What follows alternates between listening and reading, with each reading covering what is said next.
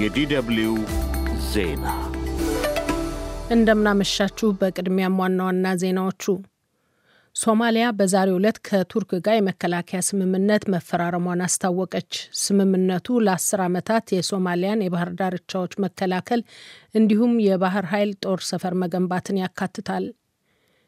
ዩናይትድ ስቴትስ የተባበሩ መንግስታት ድርጅት እስራኤልን ከፍልስጤም ግዛት የደህንነት ዋስትና ሳይሰጣት በሕግ አስገድዶ ሊያስወጣት እንደማይገባ አሳሰበች። በህንድ የገበሬዎች ተቃውሞ ተጠናክሮ ቀጥሏል። በዛሬው ዕለት ወደ ዋና ከተማ ኒው ዴሊ ለተቃውሞ የወጡ ገበሬዎችን ሰልፍ ለመበተን ፖሊስ አስለቃሽ ጭስ መጠቀሙ ተሰምቷል። ሀገሬን አትንኳት አዲስ አበባና ትዝታ በተሰኙት ዘመን ተሻጋሪ ሙዚቃዎቹ ከፍተኛ ዝናን ያተረፈው አንጋፋው ድምፃዊ ጌታቸው ካሳ አረፈ። ዜናው በዝርዝር ሶማሊያ በዛሬው ዕለት ከቱርክ ጋር የመከላከያ ስምምነት መፈራረሟን አስታወቀች። ስምምነቱ በአፍሪካ ቀንድ ላይ ለምትገኘው ሀገር የባህር ግዛትና ሀብቶች ድጋፍ የሚያደርግ መሆኑ ተገልጿል። ጠቅላይ ሚኒስትር ሐማዝ አብዲ ባሬ ዛሬ የሶማሊያ ምክር ቤት ያጸደቀው ሀገሪቱ ከቱርክ ጋር የተዋዋለችው የመከላከያና የኢኮኖሚ ስምምነት ለሀገራቸው ታሪካዊ ቀን ነው ብለዋል። በስምምነቱ መሰረትም ቱርክ ለአስር ዓመታት የሶማሊያን የባህር ዳርቻዎች መከላከል እንዲሁም የባህር ኃይል ጦር ሰፈር መገንባትን ያካትታል። አሶሲየትድ ፕሬስ በዘገባው የሁለቱ ሀገራት ስምምነት ኢትዮጵያ ከሶማሊያ ተገንጥላ ራስ ገዝ አስተዳደር ከመሰረተችው ሶማሌላንድ ጋር የተስማማችበት የመግባቢያ ሰነድ ተግባራዊ እንዳይሆን ለመከላከል የሚደረግ ጥረት እንደሆነ አመልክቷል። የኢትዮጵያና ሶማሌላንድ ስምምነት ይፋ ከሆነ ወዲህ በአዲስ አበባና መቃድሾ መካከል ያለመግባባት መከሰቱ እየታየ ነው። ባለፈው ሳምንት ለአፍሪቃ ህብረት ስብሰባ አዲስ አበባ የተገኙት የሶማሊያው ፕሬዝዳንት ሐሰን ሼክ መሐመድ በኢትዮጵያ የጸጥታ ኃይሎች መጉላላት ደረሰብኝ ቢሉም ኢትዮጵያ ክሱን አስተባብላለች። ዩናይትድ ስቴትስ የተባበሩ መንግስታት ድርጅት እስራኤልን ከፍልስጤም ግዛት የደህንነት ዋስትና ሳይሰጣት በሕግ አስገድዶ ሊያስወጣት እንደማይገባ አሳሰበች። ዓለም አቀፉ የፍትህ ፍርድ ቤት ከመንግስታቱ ድርጅት በቀረበለት ጥያቄ ለአንድ ሳምንት ባካሄደው ችሎት ባልተጠበቀ መልኩ እስራኤል ስለያዘቻቸው ቦታዎች የሀምሳ ሁለት ሀገራትን አስተያየት ማድመጡን አዣንስ ፍራንስ ፕሬስ ዘግቧል። በአሜሪካን የውጭ ጉዳይ ሚኒስቴር የህግ አማካሪ ሪቻርድ ቪስክ ፍርድ ቤቱ እስራኤል ከያዘቻቸው አካባቢዎች ያለምንም የደህንነት ዋስትና በአስቸኳይ እንድትወጣ ማስገደድ እንደሌለበት አሳስበዋል። ማንኛውም የእስራኤል ከምዕራባዊ የዮርዳኖስ ባህር ዳርቻም ሆነ ከጋዛ ለቆ የመውጣት እርምጃ የሀገሪቱን የደህንነት ስጋት ከግምት ማስገባት እንደሚኖርበትም አመልክተዋል። የአሜሪካን ሀሳብን ያደመጡት የፍልስጤም የውጭ ጉዳዮች ሚኒስትር ሪያድ አልማሊኪ በበኩላቸው ከዚህ የባሰ ጠብቀው እንደነበር በመግለጽ ምንም አዲስ ነገር አልሰማሁም ማለታቸውን ዘገባው ጠቅሷል። የተባበሩ መንግስታት ድርጅት ምክረ ሀሳቦችን እንዲያቀርብ ዓለም አቀፉ የፍትህ ችሎቱን ጠይቆ ነበር። ችሎቱ የተጠየቀውን እስከ መጪው ዓመት ታህሳስ ወር መጨረሻ እንደሚያቀርብ የሚገመት ሲሆን ሆኖም ግን ማንንም የሚያስገድድ እንደማይሆን ተገምቷል። በዛሬው ዕለት በህንድ ዋና ከተማ ኒው ዴሊ ለተቃውሞ የወጡ ገበሬዎችን ሰልፍ ለመበተን ፖሊስ አስለቃሽ ጭስ መጠቀሙ ተዘገበ።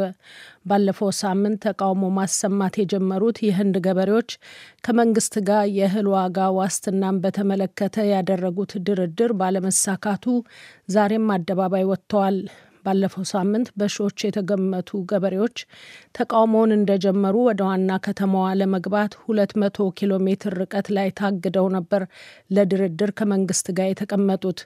ውይይቱ ገበሬዎቹ የፈለጉትን ውጤት ባለማስገኘቱ ዛሬም ለተቃውሞ ትላልቅ የእርሻ ማሽኖቻቸውን አሰልፈው መውጣታቸው ተነግሯል። የሀገሪቱ ባለስልጣናት ገበሬዎቹ ለአምስተኛ ዙር ድርድር ዳግም ወደ ውይይት እንዲመለሱ እየጠየቁ ነው።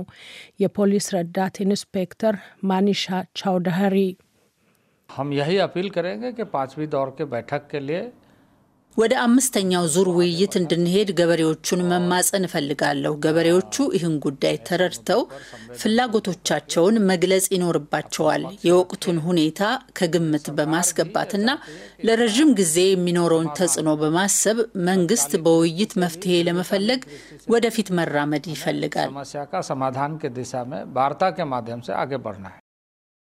አብዛኞቹ ከፑንጃብ ግዛት መምጣታቸው የተገለጸው ገበሬዎቹ ዘመናዊ የእርሻ ማሽኖቻቸውን አሰልፈው ለተቃውሞ ወደ ዋና ከተማዋ ሲያመሩ ባለስልጣናት መንገድ ዘግተው በፖሊስ ሰልፉን ለመበተን ሞክረዋል። የህንድ ምክትል የግብርና ሚኒስትር አርጁዋን ሙንዳ इस प्रकार की सूचनाएं आ रही थी हमारे पास कि प्रदर्शन ገበሬዎች ከባድ ማሽኖችን እንደ ጄሲቢ ፖሊካንና ሃድራ ኤክስካቬተር ያሉ ገልባጮችን ተቃውሞ ወደሚያደርሱበት ስፍራ እንደሚያመጡ መረጃ ደርሶናል። በመሆኑም ለፑንጃብ ፖሊስ እነዚህ ማሽኖች ወደ ድንበሩ እንዳይገቡ እንዲከለከል ጠይቀናል። ገበሬዎቹንም ተማጽነናል።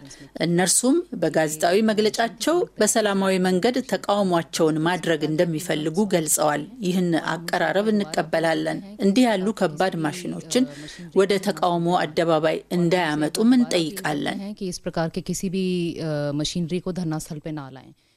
የገበሬዎቹ የተቃውሞ እንቅስቃሴ ህንድ በቀጣይ ወራት ብሔራዊ ምርጫ ለማካሄድ በምትዘጋጅበት ዋዜማ ዳግም መቀስቀሱ ሰፊ የህዝብ ድጋፍ እንደሚያገኝ ተስፋ ላደረገው ለጠቅላይ ሚኒስትር ራንድራ ሞዲ ፓርቲ የራስ ምታት ሆኗል። አድማጮች የምትከታተሉት የዶች ቨለ ዲደብሊውን ዜና ነው። የአውሮፓ ህብረት አዲስ ማዕቀብ በሩሲያ ላይ በዛሬው ዕለት አጸደቀ። አዲሱ ማዕቀብ ሩሲያን በመሳሪያ የሚረዱ ወይም የዩክሬን ህጻናትን በማገት ውስጥ እጃቸው አለበት በተባሉ 193 ተቋማትና ግለሰቦች ላይ ያነጣጠረ እንደሆነ ተገልጿል። ሮይተርስ የዜና ምንጩን ጠቅሶ እንደዘገበው ማዕቀብ ከተጣለባቸው ተቋማትና ግለሰቦች ዝርዝር ውስጥ አንድ የሰሜን ኮሪያና አንድ የቤላሩስ ተቋማትም ይገኙበታል። የዓለም አቀፉ የጦር ወንጀል ተመልካች ችሎት ዋና አቃቤ ህግ ሩሲያ ባለፈው ዓመት መጋቢት ወር ላይ በመቶዎች የሚገመቱ ወላጆቻቸው የሞቱባቸው ልጆችን ከያዘቻቸው የዩክሬን ግዛቶች አግታ ወስዳለች በማለት ይከሳል። ክሱን የምታስተባብለው ሞስኮ ልጆቹን ከጦር ቀጣና ከለላ ወደሚያገኙበት ማዛወሯን ትገልጻለች። ዩክሬን የተወሰዱት ልጆች ቁጥር ከአራት ሺህ በላይ ነው ትላለች። ህብረቱ በሩሲያ ላይ የጣለው አዲስ ማዕቀብ የዩክሬን ሩሲያ ጦርነት የተጀመረበት ሁለተኛ ዓመት በሚታሰብበት ዕለት የፊታችን ቅዳሜ ይፋ እንደሚሆን ይጠበቃል። የህብረቱ አባል ሀገራት የዩክሬን ጦርነት ጋር በተገናኘ ሩሲያ ላይ የጣሉት ማዕቀብ ለአስራ ሶስተኛ ጊዜ መሆኑ ነው። አገሬን አትንኳት አዲስ አበባና ትዝታ በተሰኙት ዘመን ተሻጋሪ ሙዚቃዎቹ ከፍተኛ ዝናን ያተረፈው አንጋፋው ድምፃዊ ጌታቸው ካሳ አረፈ። በበርካታ ሙዚቃዎቹ ከፍተኛ ተወዳጅነትን ያተረፈው ጌታቸው ካሳ ባደረበት ህመም በአዲስ አበባ ከተማ በየካቲት 12 ሆስፒታል በሕክምና ሲረዳ ቆይቶ ዛሬ ህይወቱ ማለፉ ነው የተሰማው። ለየት ባለ ያዘፋፈን ስልቱ የሚታወቀው ጌታቸው ካሳ ትዝ ባለኝ ጊዜ የከረመ ፍቅር እወድሻለሁና ሌሎች በርካታ ዘፈኖችን ተጫውቷል። በአዲስ አበባ መርካቶ አካባቢ ተወልዶ ያደገው ጌታቸው ሙዚቃ የጀመረው ገና በልጅነቱ ሲሆን ላለፉት አምስት አስርት ዓመታት የማይሰለቹ ሙዚቃዎቹን በማበርከት በኢትዮጵያ የሙዚቃ ታሪክ የራሱን አሻራ አሳርፏል። አንጋፋው ድምፃዊ በጎርጎሮሳዊ 1981 ዓ ም ወደ አሜሪካ በመሄድ ለ28 ዓመታት ያህል እዛው ኖሯል። ከአስር ዓመት በፊት ወደ ሀገሩ ኢትዮጵያ የተመለሰው ጌታቸው ካሳ በተለያዩ መድረኮች የሙዚቃ ስራዎቹን ሲያቀርብም ቆይቷል። የቀብር ስርዓቱ አርብ የካቲት 15 ቀን 2016 ዓ ም እንደሚፈጸም ዶችቨለ ያገኘው መረጃ ያስረዳል። ይህ ዶችቨለ ነው።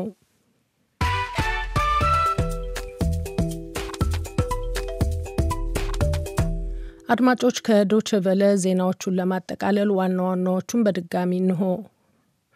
ሶማሊያ በዛሬው ዕለት ከቱርክ ጋር የመከላከያ ስምምነት መፈራረሟን አስታወቀች።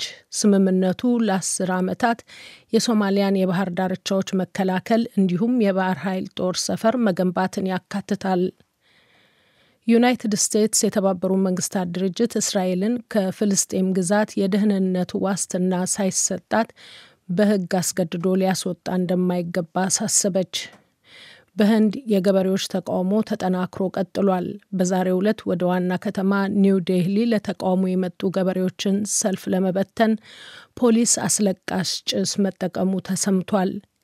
ሀገሬን አትንኳት፣ አዲስ አበባና ትዝታ በተሰኙት ዘመን ተሻጋሪ ሙዚቃዎቹ ከፍተኛ ዝናን ያተረፈው አንጋፋው ድምፃዊ ጌታቸው ካሳ አረፈ። ዜናው በዚሁ አበቃ።